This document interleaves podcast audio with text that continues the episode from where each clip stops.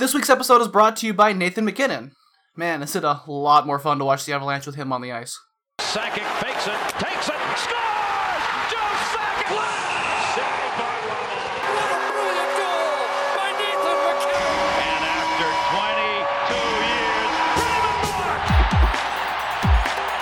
22 years, David Warsofsky! Good morning, good afternoon, or good evening. I'm Steph, and you're locked into Burgundy Radio for February 19th, 2018. The mostly weekly Colorado Avalanche podcast from BurgundyRainbow.com. Coming up on the show, the injury god is relentless. Plus a fiasco in Winnipeg and the trade deadline looms. But before we play the whoosh, let's meet your disembodied voices for the week. Joining us, as always, is Earl. Hey, Earl. Hello, friends. And joining us, as almost always, is Tiger Vixen. Hey, Jackie. Hello. And that's all we got this week. Just a twofer. So we start with a little housekeeping this week. I mentioned the other week to watch out for some fun on the trade deadline, which is next Monday, February 26th. And we'll be hanging out live in the Voice GDT channel on the main Burgundy Rainbow Discord pretty much all day, several of us off and on. I don't want to confirm anyone specifically, but several BR staff have mentioned wanting to drop by here and there. So we'll be watching the deadline news, laughing at trades and the lack thereof, and then after everything settles down, we're planning to record next week's show live, so come hang out, have some fun. We'll be open to live chat questions and probably mad at the Avalanche. So now back into the past week. On Wednesday, Avs win 2-0 over the Montreal Canadiens, a 44-save shutout from your best friend Semyon Varlamov. Carl Soderberg and Alexander Kerfoot got the Avs on the board, and Gabriel Bourque's hot month continued as he added an assist, but yeah, 44-save shutout. Then on Friday, Avs fall 6-1 in Winnipeg to the Jets. Mikko Rantanen with a shutout breaker late in the third. This game sucked. Maybe we'll get to it in a minute. Finally on Sunday, the Avs just finished losing to Edmonton by a final score of Avalanche 2, Oilers 1, Connor McDavid 3. Again, getting outshot 40-26. Tyson Jost scored a great one, and Kerfoot added a second off his lower stomach/crotch region. But I'm really not sure if that was a belly goal or a cup goal. It could have been either one. But it's not enough to cover for losing both Anton Lindholm and Eric Johnson to injury. That's pretty not good. Yeah, that was a bad collapse. If you look at the chart from that game, it was sort of back and forth most of the first period. Then the Avs went on a great run and it was feeling pretty good. I mean, they got outshot pretty bad in the first period, and they totally turned it around, and then they got a power play. And we all know what happens when you get a power play. Bad things. Up. Yeah. And they didn't get scored on, which is kind of nice and fun. But it really killed their momentum. And from there, it kind of went sideways again for a while. And then the Oilers just took over and just the whole game went to shit. I've written a little bit about the power play recently. And what I'm really mad about is the fact that there's just not a lot of response. Not so much out of the players, but out of the staff as far as, shaking things up. I don't know if personnel is what needs to be shaken up. I think, you may as well. But there just doesn't seem to be any different tactics being used or anything like that. It's just sort of the same thing every time, and it's not working. And I think that might be frustrating the players that are out there. So. Yeah, I think there's kind of a lot to unpack here with the power play, and it was pretty clear that in this game, especially when they had one with Woe go, did they even get one shot on goal? Did they even attempt one shot? Maybe one in the whole power play. I know they had one in the first one in the first period. It's just it was such a contrast. When you see the Oilers with the worst power play in the NHL had a power play right after the Avs did in the first period, and they got 5 shots on goal. Colorado had one power play shot on goal, and it was saved. And okay. All right. And so that did happen in the first. So the one in the second and the one late in the game. It might have been. Yeah, and the one that was late in the third, neither of those, they got a shot on goal. Okay. I didn't think so. Did they even get a shot attempt? No, that's shot on goal. I know, but I'm asking, did they even get a shot attempt in that last power play? Did anybody even shoot it? I'll have to pull up another site to look. I've almost got it. You do. I think maybe one. No, they did not have any. I don't know. Natural stat trick is only showing. Yeah, they're only showing. They're showing nothing for either team. They show one Corsi 4 for Colorado in the first period, 5-on-4, and they show 6 for Edmonton in the first period, 5-on-4, and nothing else. Yeah. So I don't know if that's tabulated fully yet. Yeah. Well, either way, if there's one, but we're not missing many here, so there could be one. But how you have a power play with less than 5 minutes to go and nobody shoots the puck, that's just mind-boggling. And it that's where I get in. Like, I totally agree that they need to kind of break up maybe the structure. I definitely think the personnel. I think having the MacKinnon line together on the same unit is not a good idea. I think for whatever reason, when those three get together, they try to make it too pretty. They need somebody that'll go for rebounds. They need somebody that will shoot it, that will create chaos or movement or something. And I think the second unit moves it better, but then nobody shoots either. So that doesn't help. And it shouldn't be up to the defenseman to take the shot. Like, the forwards need to be shooting most of the time.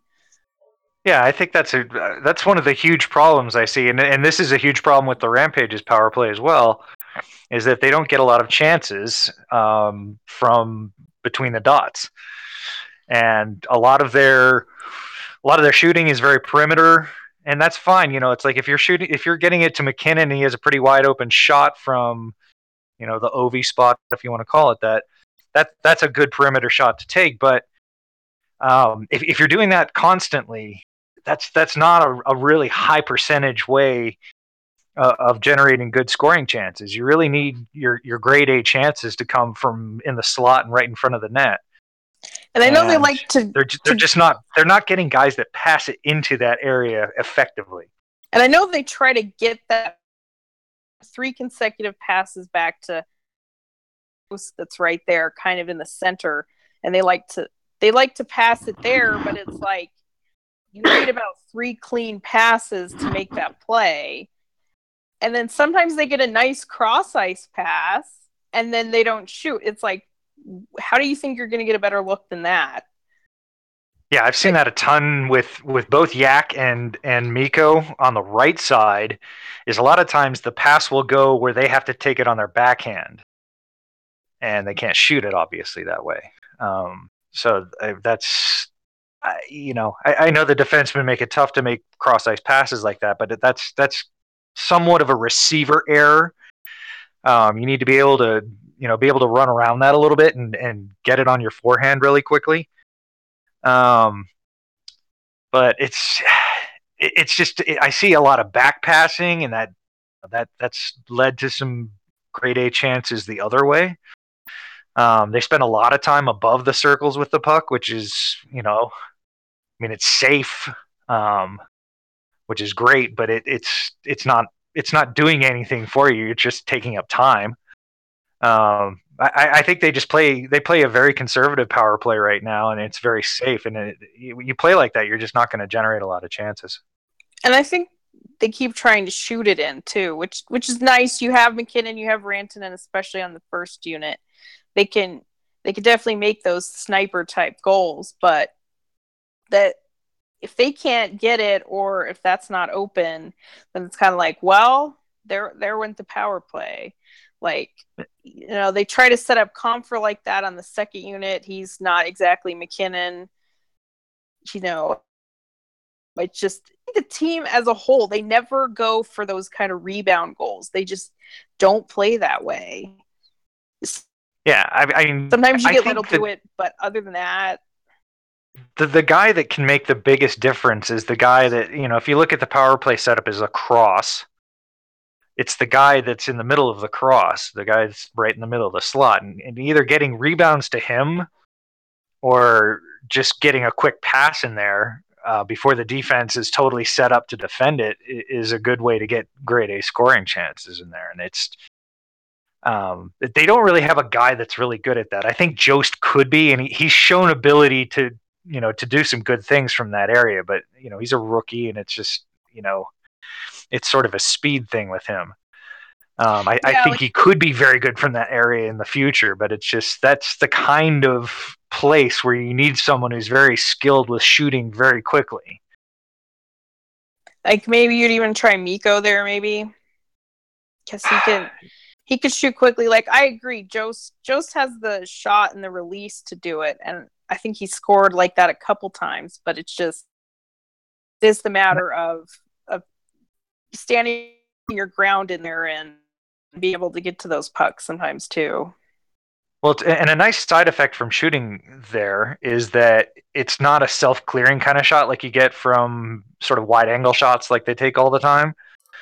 Usually when you shoot it there, even if you miss, you know, at worst, the guy who's behind the net, sort of the retriever dude, is going to be able to get to it quickly. So you take a shot from there, you're going to get the puck back and probably get another scoring chance right away. Why do that when you can shoot from the point off a shin guard and past the blue line? Yeah, exactly.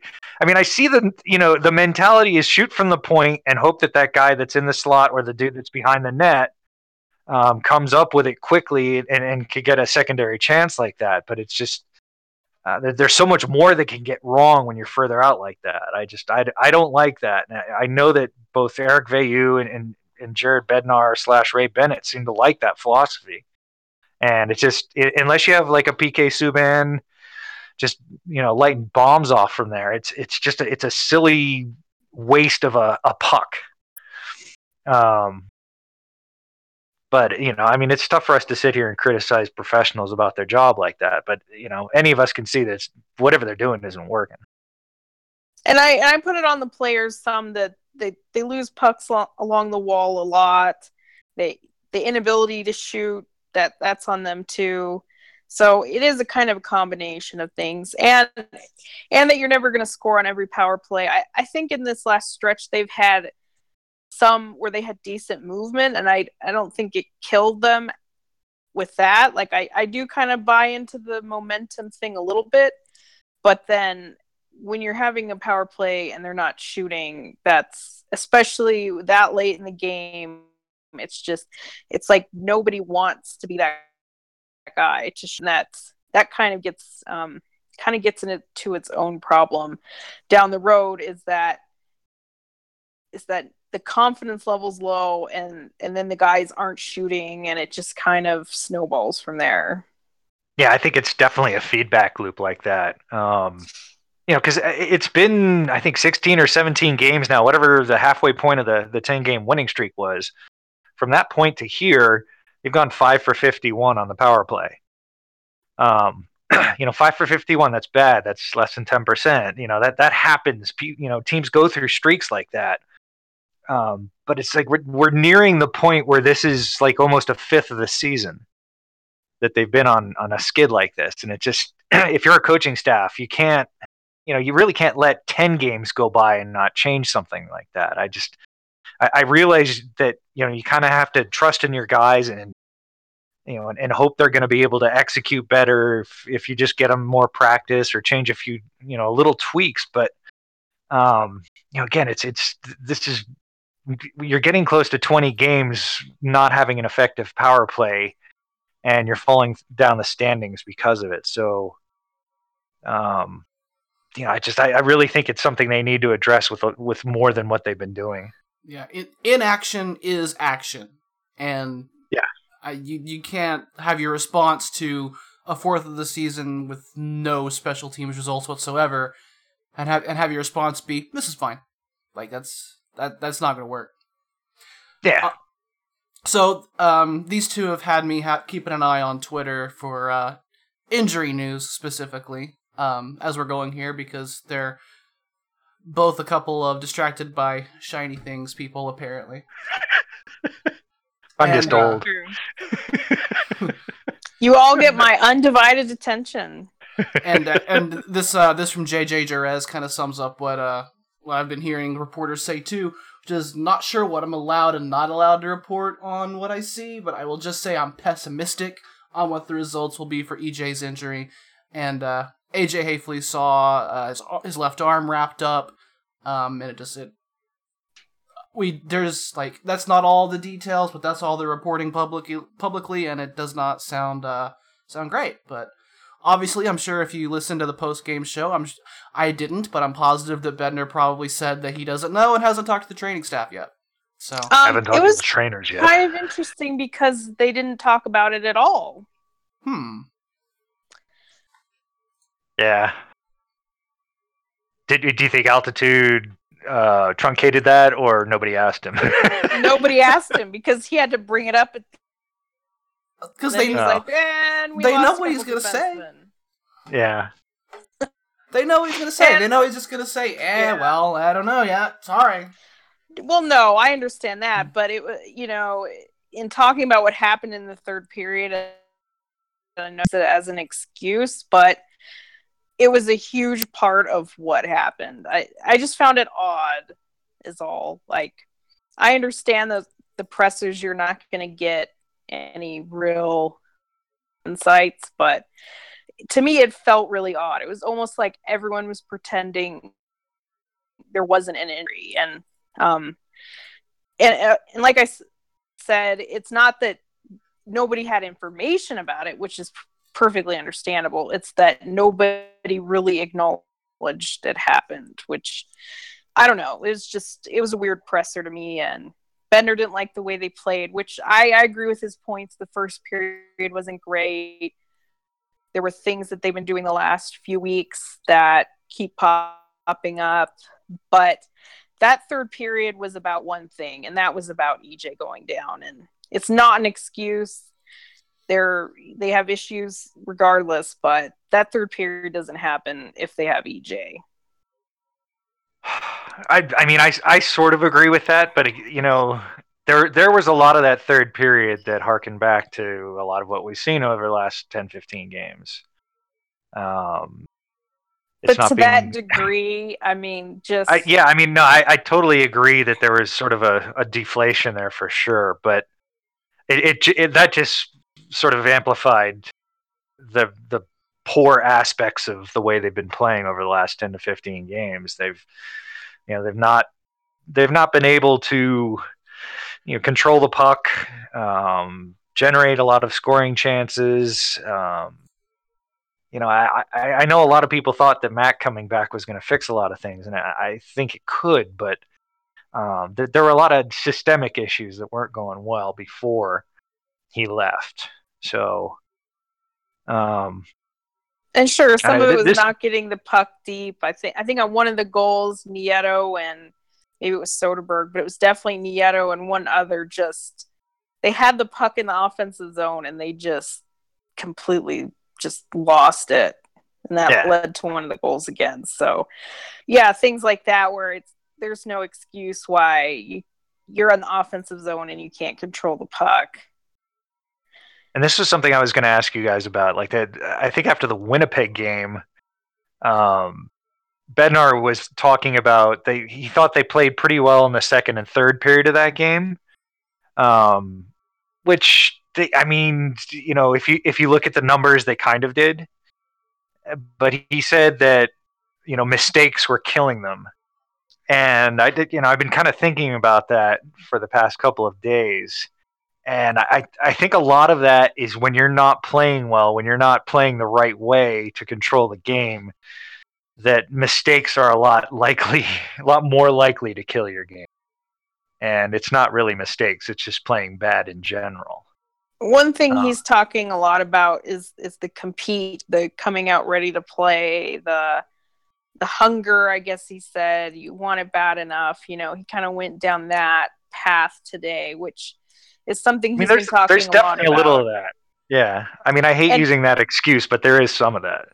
And yeah, and I don't think it's quite the right word for it, because I don't think there's any question that those guys want to make the playoffs. And and are coming to the rink and coming to the games wanting to try their best and things like that. So that's why I think like compel is, maybe not the right term for it, but I think it's something that we talked about on the podcast last week was about the tentativeness, the confidence, why can't they come out and really assert themselves? And I feel like that they feel like they can't. And that's why I think he even said waded into the game today. He says a lot, like that's kind of the problems he's seeing is that they're not able to assert themselves in that manner.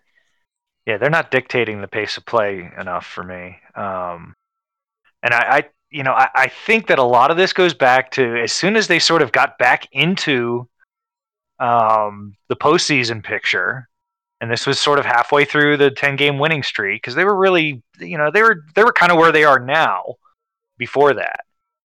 Like you could sort of say, yeah, we're still in it, but you're really not. You're kind of, you're three teams away from really getting into the playoffs.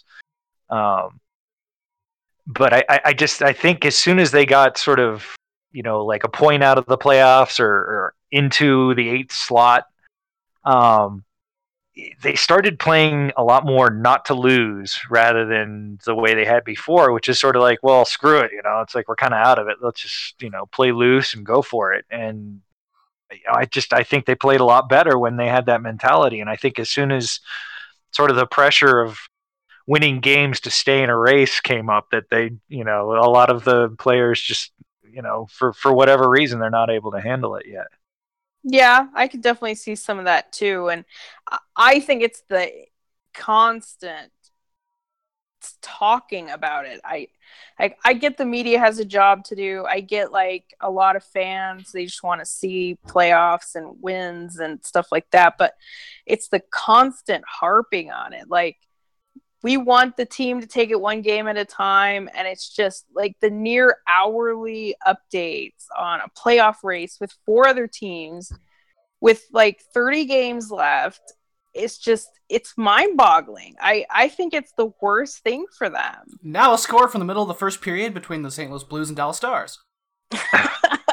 Yeah, exactly. It's just like, well, the fact of the matter is like, whether it's a playoff spot or not, they've got to be able to compete with other teams inside the standings and not just on a game-by-game basis. It's the complete desperation for relevance. I mean, it's kind of embarrassing, is what it is. If you think this team is good enough to have taken a step, they will be in this conversation every year. If they're not a bottom 5 team, they're going to be in this conversation every year. So learn how to handle it. Well, that's what we're hoping they learn this year. And everybody, after last year, any fun is great, which I completely recognize, but it's just,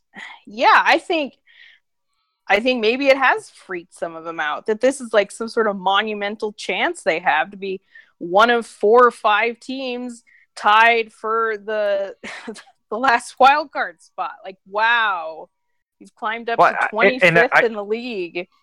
Well, I think it goes far beyond the players, because what's been happening is it's just they've made certain changes to player usage and how they play. I don't want to put this on Patrick Nemeth, but it's just, from that point till now, he's been used so much more than he was beforehand. And I get that he's good at PK, and I get that, he can block shots at the end of a game, sort of like François Beauchemin, and that maybe gives the coaches a little bit of confidence. But, it's as soon as you started playing like that and sort of elevating guys like Nemeth and over-elevating Colin Wilson and the Soderberg line and things like that, you've really gotten away from being aggressive and dictating play, because those guys aren't really aggressive dictating play kind of guys. And you've just sort of penciled yourself into being sort of a reactive, passive type of team that's kind of, I don't know, you go a little low event in each game, And what you're basically losing is your part of the event. You know, Steph, you and I have talked about this online before. It's like I've said that I think when they go low event that they lose more often. And you said that that's because their end of low event goes away. Right. And I think that's totally... Not the whole game is low event. It's that they stop pushing for offense and just try to shell up. And then they can't be a lockdown defensive team. Yeah, they don't have the personnel. But we've had this conversation earlier this season on this show where I think it was towards the end of December, like before the streak started, but when they were starting to play well and look like a decent, you know, acceptable NHL hockey team, they were using, you know, their younger, talented guys. And yes, obviously Nathan MacKinnon was lighting the world on fire, but it wasn't just Nathan MacKinnon. And they were pushing the play, and they were making it happen, and they were winning games by trying to go out and score goals and win games, as opposed to relying on your older players, your veteran players, your guys that your coach, quote-unquote, trusts, and using them to try not to lose. We've had this conversation before. Yeah, it's the problem between building and competing. It's you can't really do both at the same time, and it keeps coming up time and time again. Is when they start, you know, adding a little bit of youth, they get a little bit of competitiveness, and then they can't handle what to do with that. And it's like who scored the goals today? It was Jost and Kerfoot, and Jost played what, like, he had some power play time, but it was something like 7 minutes or something. Yeah, so, he was low man for forwards, 5v5. And he looked good today. He did. Yeah, so we're getting away from the process again. And then you'd say, well, we can do both. You know, we can try to win and get into the playoffs, and then also try to build at the same time, because we do have these rookies we're dressing. But maybe it comes back to you really can't. You can't commit to two different boats. You have to commit to one boat. And playing kids doesn't necessarily mean losing, because we got to this point. But it seems like when it comes to that, they can't just stick with it.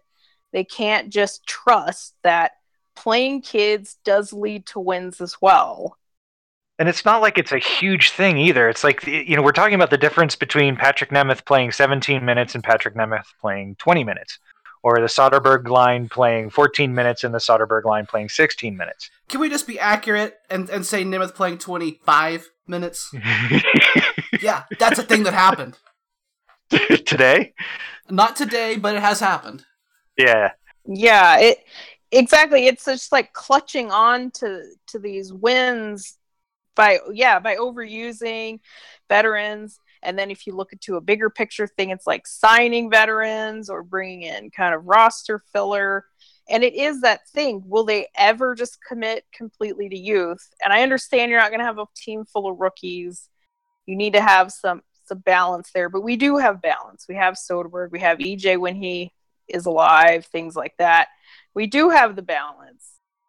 But it's it was balanced during the winning streak. And, you know, as soon as they started unbalancing it towards more vet than rookie, you know, that's when it started going away. I mean, it's just sort of, you need to keep that balance of, yes, there are times when it's really good to put the Carl Soderberg line out, you know, and there are times when it's really good to put Patrick Nemeth out, but it's just that time is not every time, all the time. And it's that mentality that keeps coming up every single time. They have some sort of competitiveness. They're sniffing the playoffs. No, we can't get rid of Comeau because we want to still remain competitive. As if Comeau is the difference between this team being competitive and not competitive. And it comes up every single year. We're like, trade all these people. And then the closer and closer we get to the deadline, no, we need him. We need him. All the excuses roll in. So we're ready to roll in the excuses 1 week before the trade deadline, before it happens. You know, now we need Blake Comeau. Now we need this guy and this guy and this guy and this guy, because, you know, we are within 3 points of a playoff spot. Therefore, nobody can go. Well, I will make a case that I think a guy like Blake Comeau is fine to keep and re-sign. If they do. That doesn't go. Yeah, they'll probably do that. I mean, can't you hear, well, it's June, and, you know, he just wants to see what's out there. I think they really want to keep the phone line open. We'll keep the phone line open. He just wants to see what's out there. Well, all right. Yeah, that's definitely a thing that could happen too. But I mean, I think the thought of keeping Comeau is a good one. You know, it's but I'm not going to say that for a lot of the other veterans. But it's just, you know, I agree that they have their crutches in the lineup, but it's just difficult to see how they can go through a period like the last 2 weeks and just say, you know, what we're doing is right with usage. I don't know why it's not working. You know? Because it's the compete level, it's the, you know, it's all the, you know, it's the EV play harder, it's on the players, and it's not. Yeah, I know. I don't know how the staff is looking at that and just saying like, I don't know what's happening. We're playing all these guys more than, you know, we're giving them all these minutes, and it just, I don't know what's happening. You know, it just seems like they've, you know, they run into a wall and they can't figure out, they can't go back 15, 20 games and see like, all right, what were we doing then and what was working? You know, it's like, it's just the compete level. It's just the compete level. That's what they say. I really do believe that's what they think it is. If you're not changing your lines, if you're not changing your approach, and this is what they're saying publicly, why would they think anything different behind closed doors? Yeah. Well, I'd like to have some hope that, some of this overuse and over-reliance is going to get better, but now that the Avalanche are down Eric Johnson and Anton Lindholm, don't forget, they'll be bringing up a couple of defenders who can't really hold a strong NHL presence. They're going to have to over-rely on the guys that we don't like playing a lot because that's what they've got. So yeah. It's if you're still on that, hanging on to people for a playoff run fence, I'm thinking hop off of that fence. It's sell time, baby. We gotta go. Yeah, I mean they were 11th. They were 11th at the beginning of the day today, in the Western Conference, and you can say like, oh well, you know, it's like they're only 3 points out. You know, that's not a lot with 25 games to go, and it's, you know, it's kind of not, but. You know, in reality, when you've been playing .500 hockey for the last 2.5 weeks, that's just, you know, that it's probably not going to happen. They have to win. If they lose 10 more games, they're done. So, you know, if you think they can go through, or sorry, it's 9 now.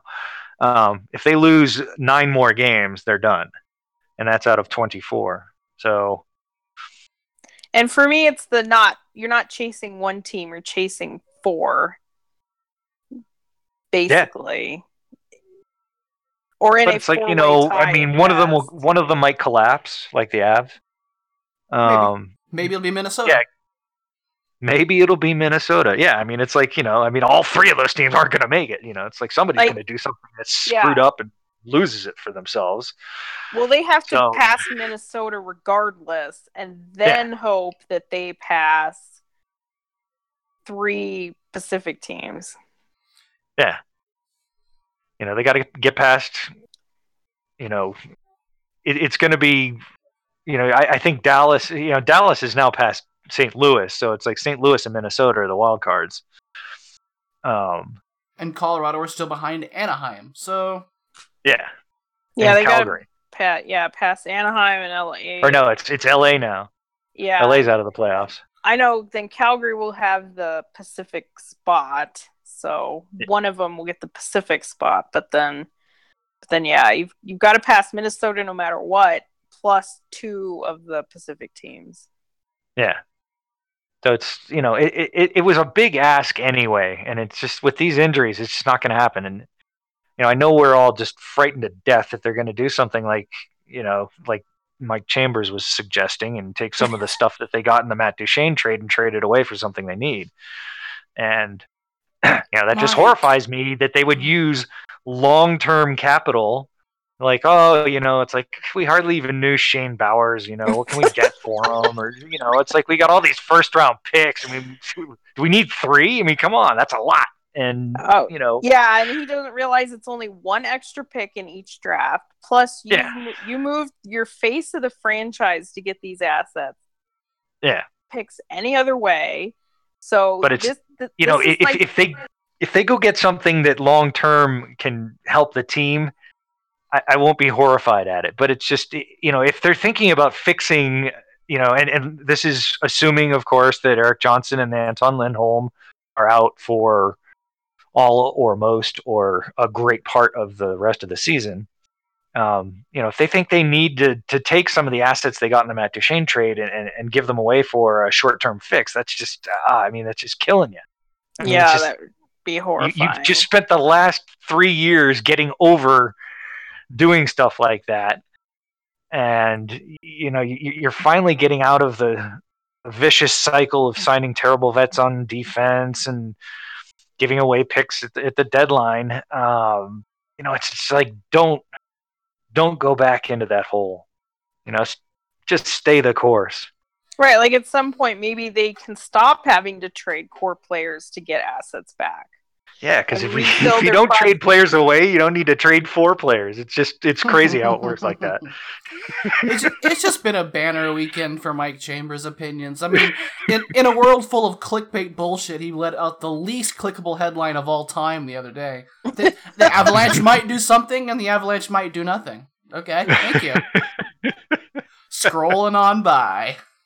You should love Bowers. He's a college boy. I know. It's just it. Yeah, he is Canadian though, so we don't know about them. Yeah, true. Can't sure. When you look at what they got back, it is a lot. But then when you think about this, is probably it for 2 years. It's like when you get paid once a month. Wow, that's a lot of money. And then you think you have to make it 4 entire weeks on that. Yeah, that's what the Matt Duchene trade is. You got a lot now. Don't blow it. Yeah. And it's just like, I mean, I know a lot of fans are probably looking at it like, oh, you know, half those picks aren't even, you know, they won't turn out to be NHLers anyway. And it's, you're like, well, that's why you get a bunch. So you definitely get 1 out of 3, you know? I mean, 1 second-round pick, yeah, it's not really worth that much. But if you have 3, you got a really good chance of getting 1 really good guy out of that. So, and other organizations are better with second-round picks. Let's just say that. Yeah, you should not be blowing your second-round picks. But also all these mid-round picks that nobody cares about, that's where your goalies get drafted. Yeah, that's where you, I mean, that's where you get lucky. Whoa. You're telling me you can draft goalies? Yeah, especially if you don't throw away a top 100 pick every year. Have you thought about where the goalie pipeline comes from? Have you thought about writing Joe a letter so that explains how that works? Tell Craig Billington. I don't know where he learned about being goalies. Oh, wait, he was a goalie. Dang. Maybe we're right. I mean, he just doesn't talk to anybody. Maybe someone should tell Craig Billington development doesn't happen through osmosis. That's something that maybe should be shared with him. Just a thought. You don't develop in the weight room, son. Yeah, or working out. Or David Oliver's just got to work out and eat right. That's a path to it. And high character. That's all you need. Eat your way to the NHL in 5 steps with David Oliver. Well, to make a hard right turn with no segue, Nathan MacKinnon returned today.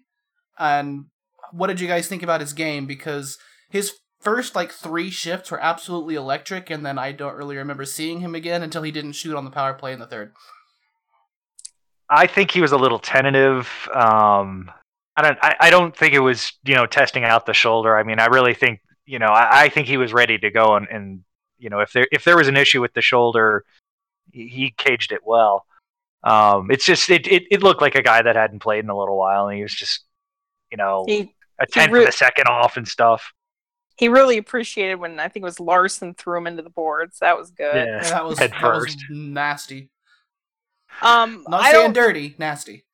I don't know how he ended up with shot attempts, but I know early on he was doing well. Yeah, at the end of the second, he was top of the class. So yeah, I don't know how he ended up, but that third doesn't matter really for anyone's stats. That third was just a complete circus. So yeah, I thought he did fine. Yeah, maybe he was off on his shot, which that's kind of where you'd expect. We know he's been skating quite a bit, so his I mean, that post he had, that post was a really, really good shot.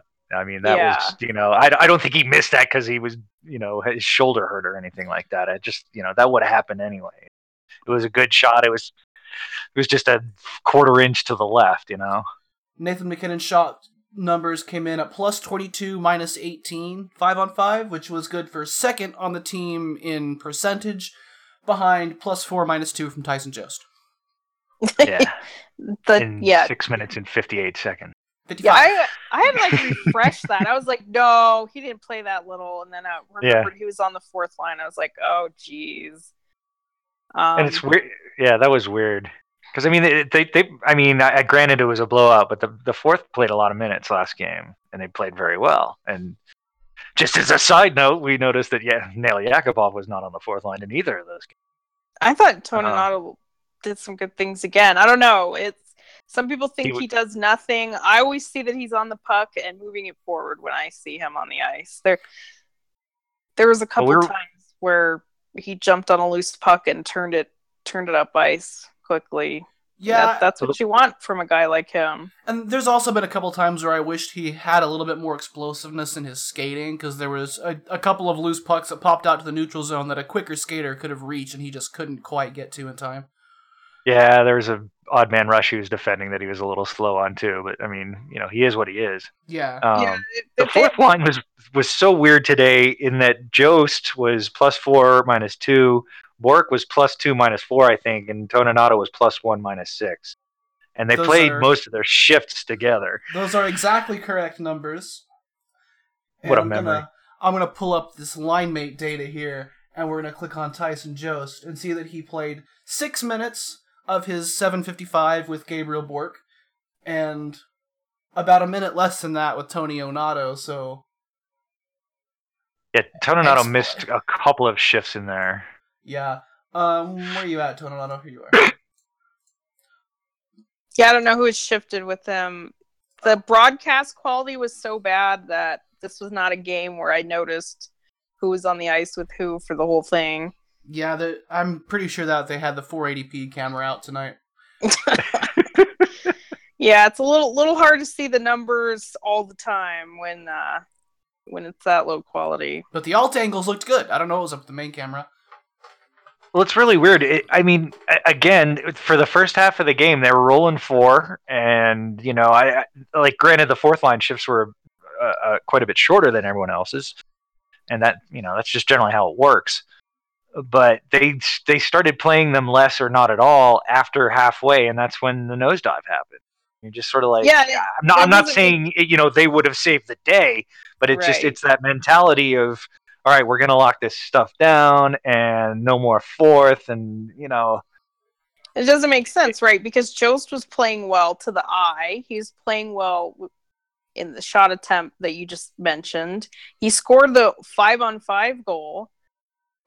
And he had been playing more, so it's not like, oh, you know, in the past game, so it's not like, oh, this is going to be too much for Jost. Like, why wouldn't you play him? Yeah, I mean, you're trying to win the game. I mean, all right, I can see, like, maybe shortening up your bench a little bit when you get a lead. Not playing the fourth as much, but, you know, once Edmonton came back, you know, it's like, I mean, the dude is the one who scored for you, and you're not playing him late in the third. So what's up with that? You know, I just, I don't understand some of the usage sometimes. And it's just, you can't expect the Soderberg line to go out there and win you the game. That shot was so good. It was. It was. It was just amazing. Great shot, a great release. He's just quick through the defender, off his back foot. I mean, I was just like, oh, that's a Phil Kessel shot. Yeah. I mean, what I'm seeing from him as far as where he needs to improve is getting in position to use that more. And that's just, you know, that's an experience thing. And being on ice enough minutes to actually have those chances. Correct. JD. But yeah, I mean, that's, you know, all right, if you're going to bench Bourque and Toninato, I can totally see that. But it just, you know, having the guy who scored your even strength goal sitting there when you're, you know, when you're down by a goal late in the game, it's just... And he's been averaging about, what, 15 minutes? Especially when MacKinnon was out. Exactly. So it's not like... It was a new thing that he was not in the top nine. So... Right. And I understand in the heat of the moment, it's hard to kind of, hindsight all this. But it is something that keeps coming back up. Yeah, the more you try to hold on to these things, clutch to the vets, the more you try to hold your position and overthink it and all these things, right? You're undermining kind of the process and the progress that you're making. Yeah, and once the Avalanche gets Sven Andrighetto back from injury, they're able to actually put together a second full scoring line. I'll be interested to see where Tyson Jost slots into that lineup. As of now, they seem like they're struggling to have a second top line. So well, it's been the thing that I've mentioned probably every week for months is the Soderberg line. Like, I get its function, but it is not good enough. It's not good at that function. To throw it out every game as your second line, no matter what. It shouldn't be. It cannot be a winning second line. A lot of times that they've been killed in the past few weeks. Yeah, I remember I put up the stats for the first period, and it's just Soderberg was second to last in the Corsi row. I mean, it's just I understand that they can they can hold fast in the defensive zone if you're in trouble, but. The other side to that coin is like they're in the defensive zone for a reason. Carl Soderberg was +9, -17 against Edmonton. And they have enough forwards where they can make a real second line. Like you, Soderberg would give him Jost and Kerfoot or Jost and Comfort, something like that that makes it a second line. Like Matt Nieto does not need to be a second line player for the entire year. I don't think you can have Carl and Kerfoot on the same line because someone has to shoot the puck. Jost to shoot the puck. Two passers and one shooter, though. I don't know. I'm not a fan. Well, whatever. Just mix it up. Hey, no, I mean, there's a way you can put this puzzle together that it works. Yeah. Mr. 35 points, I wouldn't completely discount him as a second liner. Right. So do we want to bounce back to Friday at all and talk about what happened against Winnipeg? Because that was, it got out of hand on us. Well, I guess one kind of related thing I wanted to touch on was the Yakupov thing, that he's been scratched now twice, including that game. Is this the thing going forward? Are they done with Yakupov? Assuming no forwards get injured, then is this the lineup? Are they going to stick with Toninato? Was that just a one-game thing? What do you guys think about that? I don't know. I'm interested. Like last time, we thought that they were done with Yak was because he ended up being sick. So, I'm wondering if he might have a slight injury or something like that, and or maybe they were, they're going to send Toninato down tonight, and this was sort of the send off for him. But they need an extra forward, so they really can't get rid of Toninato. Yeah. I hope so. I really do. I just I've seen what that fourth can do as far as play as a unit over the last two games, and it's it's nothing that impressive really. Yeah, but... and I know Yak has a lot of fans. I don't really know what it's about. I don't know if it's personality, which is admittedly great and fun and all that, but. Well, you see that shot, and you're just like, if he does manage to get that shot on goal, it might go in. Yeah, it might go through the goaltender. Right, but it just, I look at, the previous game when it was Greer, Toninato, and Bourque, they led the team in shots on goal. That line at 5 individually, and it just. It wasn't just because they had a really easy matchup. It's just that, they had some chemistry and they played as a line. And that's just something that never happens when Yak's out there because it's, I mean, love him to death, but he doesn't play, sort of in a system. I mean, if it was him versus calling up like a AHL plug, I'd rather have him. Like, I'd rather have him than Rocco, but... For sure. But, when we're trying to work in these rookies, and if Sven ever comes alive again, he's going to need to be in the lineup. Like, just where do you put Yak? And I think it's time that Greer needs to stay up. And I think it was no coincidence that a goal happened when he was on the ice with he was on the ice with Soderberg and a goal happened. Yeah. They need to work towards that. And then just trying to get Yak in the lineup is like working away from that. And he had 2 of those 5 shots in the last game. I mean, that's not to be discounted. I mean, he keeps playing a little bit better each time up. It's not huge galloping progress or anything like that, but you do see the progress and you do see him adding things to that fourth line. So I just said, I would much rather see Greer back up and playing on that fourth line, even though I realize that, with the way injuries and people recovering will probably go, that it might be a while before we see him again. But, I really liked that line of Greer, Toninato, and Bourque together because they had a purpose. They you had Bourque who's, he's solid defensively. He's very fast. He can forecheck very well.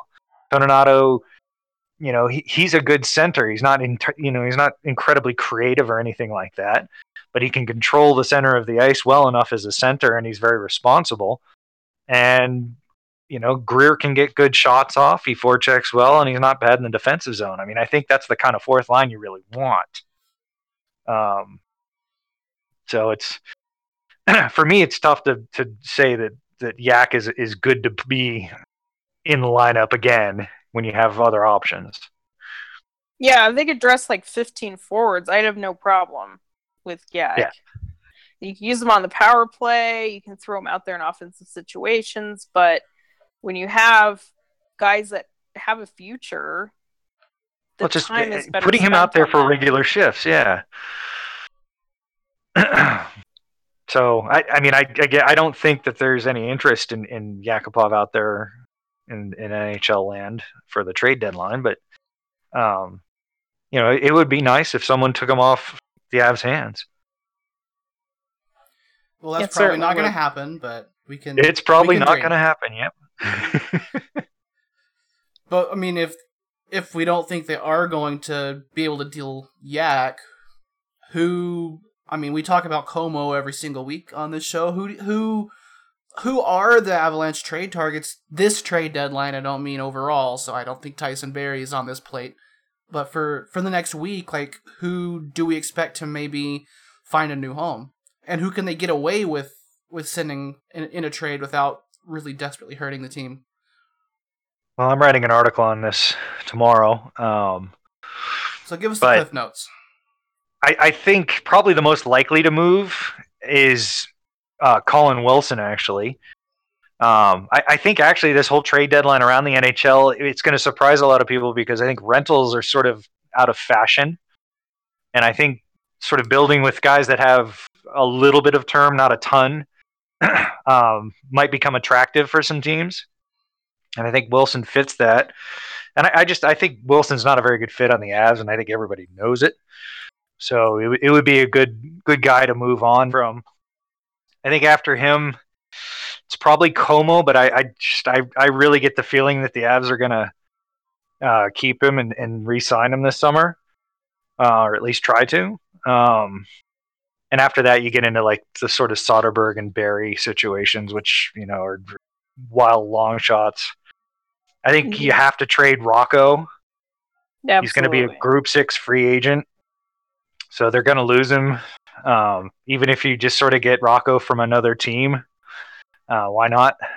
I think he's not adding up much at the AHL level. And with Kamenev coming back, probably around the trade deadline, you don't need that sort of guy that you don't really want to play that much coming from the AHL.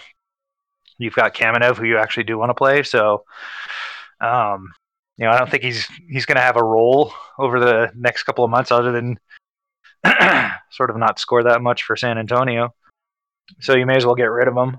And I before today's injuries, I thought that Chris Bigras might be a good target for a trade just because it's just not working out here, and he'd be an attractive target for a project for another club.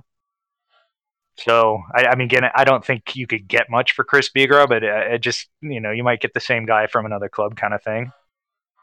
And, you know, I think I was looking at it today. I think 10 out of 12 trades so far this year, being this year, 2018, since January, have been AHL trades. So they're, you know, that's sort of what's been happening for the past couple of months. So, you know, I think teams are looking for guys like that, like Soshnikov, that, you know, kind of don't have a place in an organization, but still have some value. I think one name you didn't mention is Nieto. I think it's possible. Yeah. He's an RFA. I could see them bring him back, but I just don't see what he does that they absolutely need on the roster that couldn't be replaced with others. Yeah, he's so inconsistent. Like, one week you're like, oh, man, I could bring Nieto back. He'd be great. And then the next week you're like, you know, did he play? I don't think he's as defensively solid as that role they're putting him in. I don't think so either. But I mean, I think he works there just because of his speed kind of balances out the fact that Carl doesn't have any.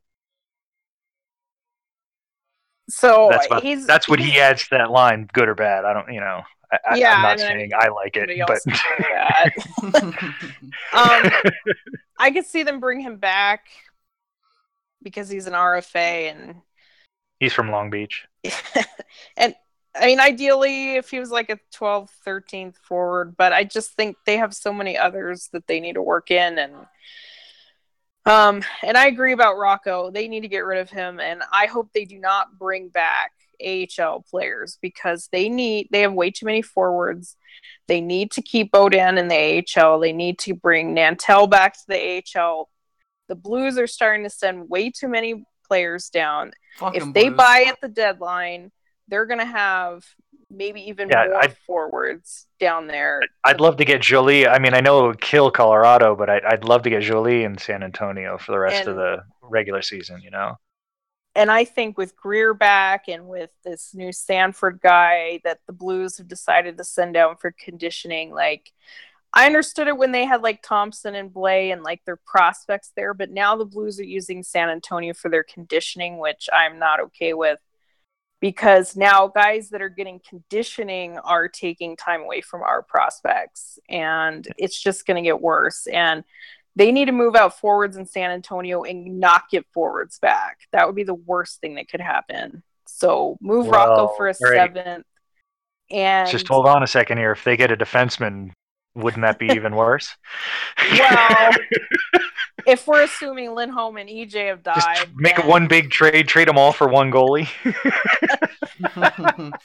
Yeah, I mean, yeah. Obviously, keeping Milosh in AHL and getting development, like, it should not be this difficult for two of your better prospects to play in the AHL. It should not be this hard. It should not have to take the stars aligning between two NHL organizations, one AHL organization, to have development for two players. It's absolutely ridiculous. So they need to move Rocco out. If they could get something for Agazino, he could go to.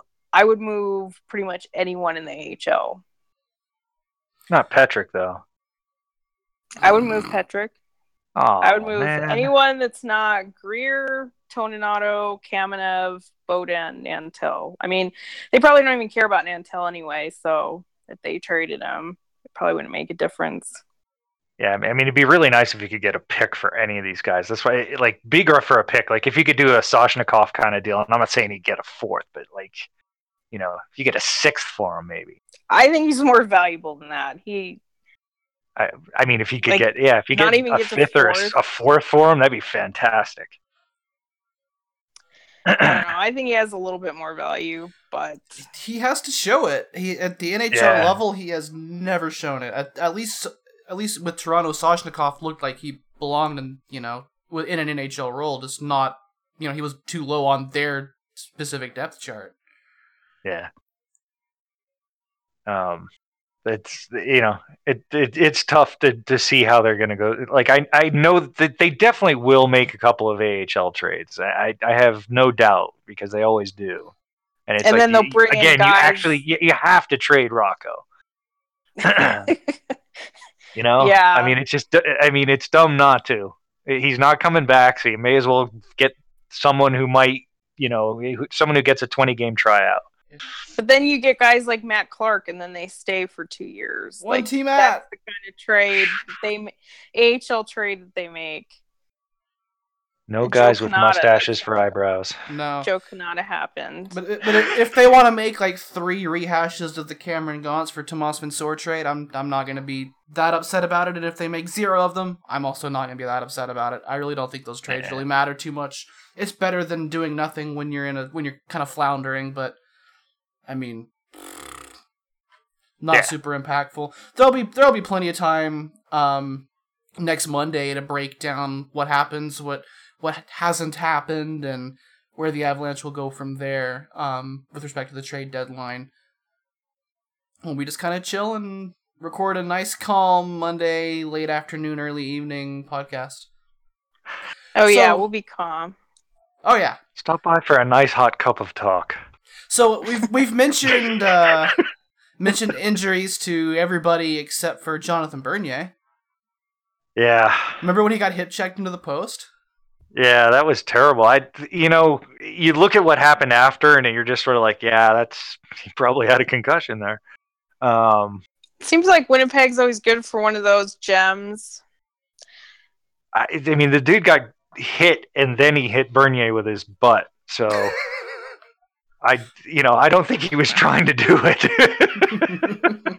No, probably not. But those things just kind of happen. Winnipeg. No, I'm not trying to call the guy dirty either. I don't even know who it was, but it just those things seem to happen against Winnipeg. Is what I'm saying. Then there's the more intentional, or Edmonton now, like when Bufflin skated through the crease and just accidentally hit Varley in the head. But we know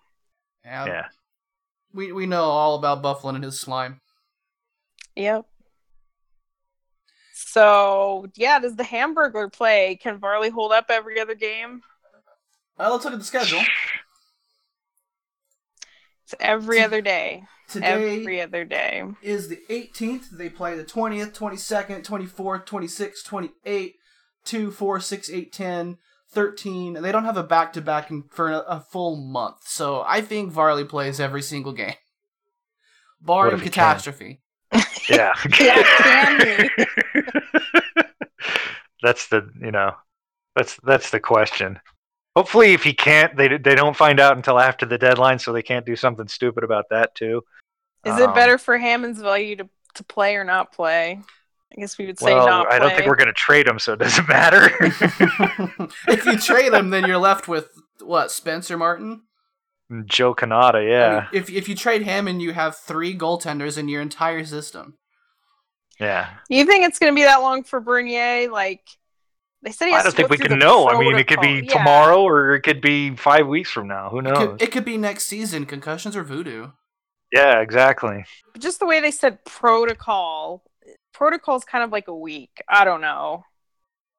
Yeah, I think you have to go symptom free for a number of days before you can be reevaluated and cleared. But they can call it protocol all they want, but concussion protocol is you come off the ice and they evaluate you. That doesn't 2 days later isn't protocol. No, when you're diagnosed, you have to be symptom free for a couple of days before they let you in. Like during the game, they said protocol, but they were saying that yesterday was Bernier was in protocol, and that was yesterday. Yeah, which I just found was an interesting way to put it. Maybe I'm misunderstanding how everyone's using the word protocol then. Well, like when they pull you in a game, yeah, they're testing you, so you could come if you pass, right? So that's protocol. Yeah, like but Kerfoot passed it twice already this year in a game, right? But when I'm saying yesterday during practice, it was obviously the next day, and they said he was still in protocol, so that's not the initial protocol to determine if you have a concussion. That is... Yeah, it means he failed, yeah. Right, so protocol. Obviously. But I'm just saying if he's already if he felt better, then he's starting to go through the steps is I guess maybe what I'm saying that could indicate. Yeah. That makes sense. That they're just going to kind of waiting to see if the symptoms come back or not. Right, exactly. Then you start working out, then you get on the bike, whatever. Mm-hmm. But, I'm just saying, I just thought it was interesting that they used the word protocol to to explain his status at practice. But so that made me hopeful that maybe it could be a week or something. But like you said, with concussion, you never know. They're not back till they're back. Yeah, we'll see. I mean, we saw with Patrick down in the AHL that, you know, he came back from a concussion, skated, took contact, then stopped. Yeah. That was unfortunate. He took a really nasty hit too. That was too bad. Yeah. But he's back now. He is, and he's scoring lots of goals, which is nice. But yeah, I mean, it's just, you know, it's one of those things with Bernie that you just, you know, you really hope that, you know, he doesn't have to go through what a lot of guys have gone through with having to sit in a dark room for months on end, and, you know, he can start exercising and pass the tests he needs to pass and gets back in the lineup quickly, and we don't have to worry about, you know, more goalie issues than we already have. Yeah. And I'd just like to close this segment out with a plea for calm and patience, because I'm going to read off the names of some injured players, and y'all are going to fill me in with the ones that I forget about because there's so goddamn many. Jonathan Bernier, Eric Johnson, Anton Lindholm, Mark Barberio, Sven Andrighetto, and now tell me who I've already missed. Vladislav Kamenev. He's almost back to life. I think that's it, actually. I think you got the whole list. It's just those are all names that are very high on the depth chart, and like you were trying to say before, I for some reason didn't let you talk. Sorry. They're very set in their position in the roster. So, it's just pretty sad that the day Barrie comes back, MacKinnon gets hurt. The day MacKinnon comes back, EJ gets hurt, and. Exactly. And this is still just so early for us. Obviously, this just happened a couple hours ago. So yeah. This is a team whose top-level depth is very thin. They have, like, a good pair and a half, and they have about a good line or two of forwards. And their goaltending is very inconsistent. So when you take away all that depth, and you're left with I take away some of the thin, good layer at the top, and the depth is just fully exposed. And in the next week, the Avalanche are definitely going to want to try to see what assets they can add for their for the players that they do still have. And I just want to say, heads up, because this playoff race that everybody's been paying attention to, it's not happening for the reasons we already talked about, but it's about to get a little bit worse. So. Let's just try to not freak out too much, please. I can't handle it. Dabs aren't dumb enough to, like, try to buy their way to stay in, right? Like, they see they're not. What? I'm just saying, are they dumb enough? I'm saying, right? Like, I hope not, but I if they had started the day. Wouldn't put it past them. Cross your fingers, cross your toes. We'd be a little more scared, but since they didn't even start today in a playoff spot, like, and you can't. There's nobody you could buy realistically to replace an EJ. So I want to believe. Joe's got a week to prove me wrong. I want to believe. So a first and Bowers for Tanev. Remember the rent of Mike Green? Like I saw some comment on Twitter. I think they wanted Makar and something else for Mike Green. And that reminds me, I just before, you know, people are already saying like, oh, let's get Makar or Timmins up, and you know, first of all, Timmins is injured and probably will be for a while. Yeah, and Makar's season will end fairly soon, but we don't want to sign any of them and have their contracts go in force as pros this season. Because of the expected expansion draft in a couple of years, if we don't put them into pros this year, they will not be eligible for the expansion draft. So yeah, there are plenty of reasons, and I wouldn't want to see either of them in the NHL anyway this year. But there are plenty of reasons why Makar and Timmins are not options to help the defensive situation. The Sioux lose, which they're never going to lose. So that's just not even an option at all. But yeah, the Makar thing's definitely going to come up. And I'm sure once they announce the timetable for EJ, it's going to be like, well, you know, we could use Makar. And it's going to be exactly that He is totally not ready to play in the NHL, and you'd be exposing him to an expansion draft by doing so. And right. There's just no reason to do that. It's not worth it. And I think a lot of teams are going to be forced with that decision, because I know a lot of kids that come out of college want that first year burned in order for them to sign. And if it's explained to them as, we don't want to lose you in the expansion draft, that just might be the way it goes. So, that pretty much takes out signing Makar this spring at all. However, he could still play in the AHL, and that does not... Yeah, I was going to say, he can sign a contract for next year and get an ATO with the Rampage, assuming they have any spots open for defensemen. Yes. Which is a big ask. Yeah, you never know. Well, if Lindholm and EJ never come back, that helps. Yeah, there's lots of spots now. That helps. Yeah. But that's, once the deadline passes by, we're going to start getting into some of the college guys ending their seasons, and soon after, some of the junior players will have their seasons end. We can touch on that in a couple weeks, but.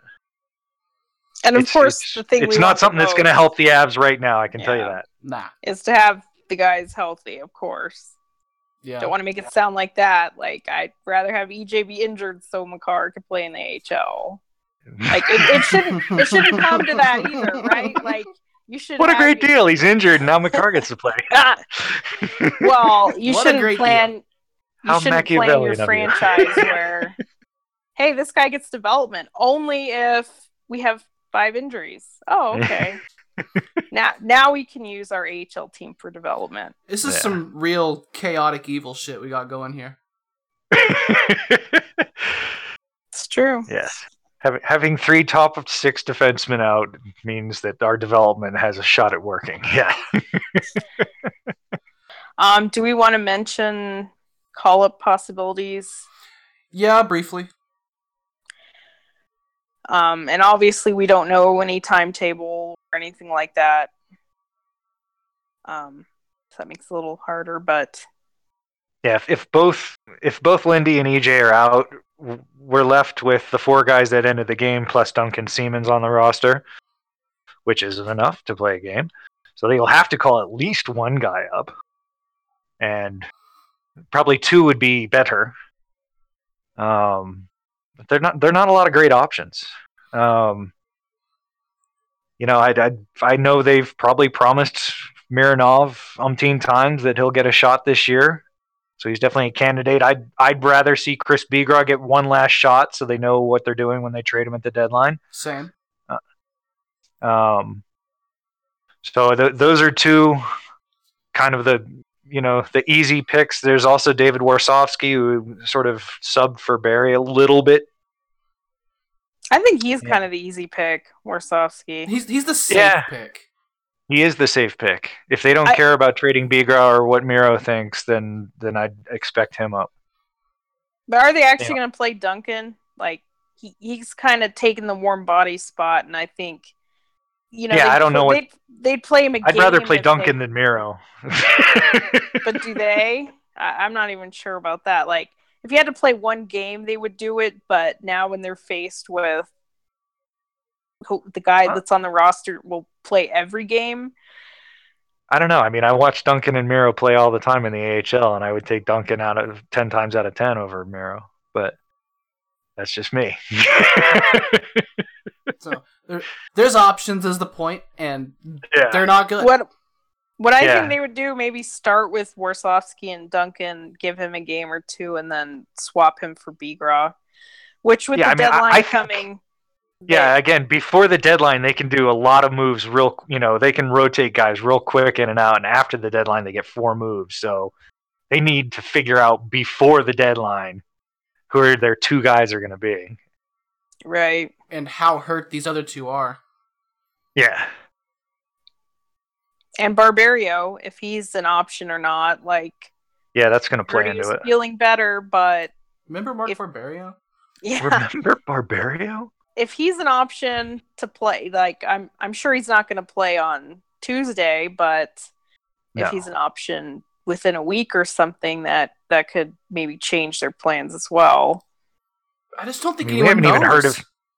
Yeah, it's like he hasn't even been upgraded to week yet, as far as we know. Or maybe he's week to week now, but he has to be at least day to day before he starts skating, right? Well, they said he was feeling better, but no, he hasn't skated yet, so that's not a great sign. But then we don't know what he does, you know, away from the team, if he's been skating or not. So we don't even know what's wrong with him. Up at practice, yeah, which is kind of odd. It didn't seem serious when he missed the first game, and he hasn't been back. Yeah, it's been now months gone by, and he's still MIA. Yeah, that's, you know, someone was mentioning maybe he has a concussion the other day, and that would make some sense. You know, a hit that we didn't see, and yeah, we knew his ankle was messed up, but you know, maybe it's something more like a concussion, and that's why it's just, you know, nothing's happening. That's possible. I mean, Bednar did say feeling better, which... Yeah, that's what kind of clued me into that. It's like, you know, when I injure my ankle and it starts feeling better, I don't say, I'm feeling better, you know? Yeah, that's an interesting way to put it. Like, they just kind of blamed it on the lower body. And when they couldn't figure out which one Comeau was, he was kind of... Maybe he has the mumps. Oh, God. We haven't seen him because he's been isolated. Gotta keep him separated.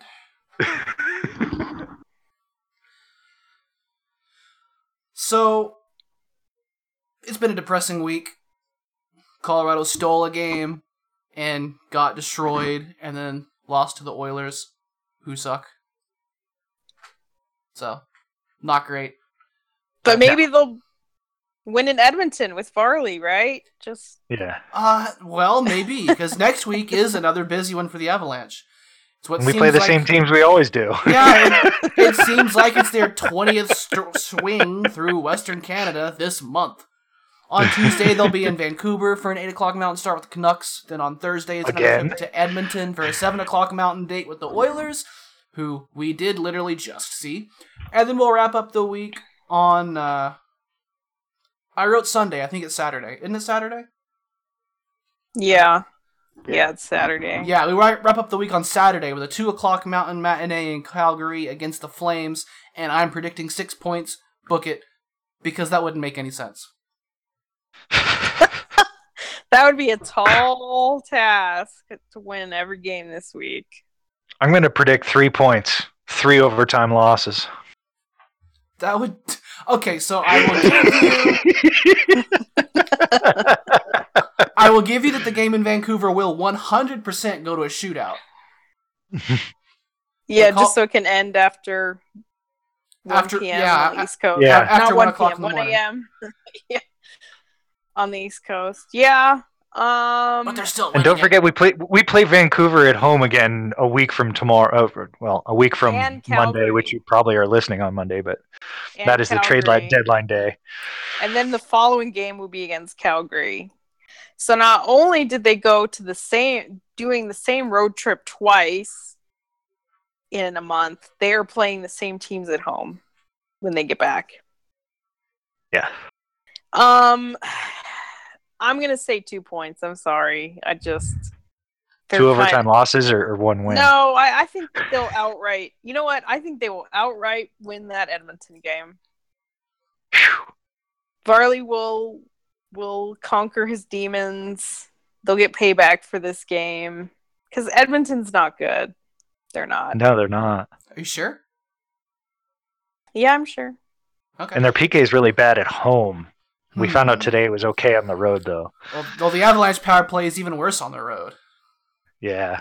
I think the irresistible object versus the immovable force. So please, in the interest of watchability, please, Edmonton, don't take any penalties in that game. Please just don't do it. I don't want to see 2 teams turn the puck over to each other in the neutral zone for 2 minutes. Over and over. Please, no.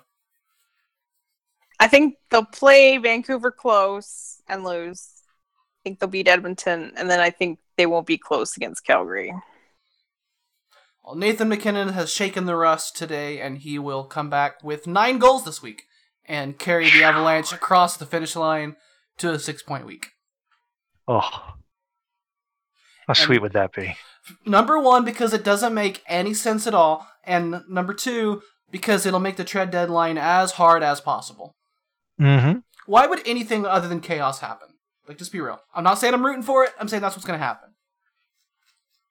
Blake Comeau looked like he's about 24 years old today, so he'll probably be the star of the week. Maybe. And then they won't trade him. Maybe Blake Comeau will score 9 goals. There you go. I think so. Maybe Gabe Landeskog will get back on the score sheet. There you go. I mean, we knew he was going to fall off hard, but ow. Yeah. Well, whether it's 2, 3, or 6 points, you know, you can find out here. You can always check the podcast out at soundcloud.com/burgundyradio or mixcloud.com/burgundyradio or at iTunes library /click on burgundy radio or in the Google Play Music Store or in your favorite podcatcher. There's so many of them. I'm sure that everyone knows which one is the 100% best wink. The show's always posted on burgundyrainbow.com. Check that out this week for Earl's trade deadline extravaganza, as well as links to the Discord where you can join the conversation all day, every day about God knows what. We get into some wild things in there sometimes. So we will see you again most of the day on next Monday, the 26th, and we will be able to come at you live that evening. So keep your head up, get to the dirty areas, play some Metro, you cowards, and we will see you on next Monday. It is Joe Sakic scores! Joe Sakic scores! Surely that's gotta be it! This week's episode is brought to you by Nathan MacKinnon. Man, it's a lot more fun to watch the Avalanche with him on the ice. For 2 whole periods. What do you mean for 2 whole periods? Until the other part of the team died. Oh, yeah. I mean, he was still fun, but yeah. He was?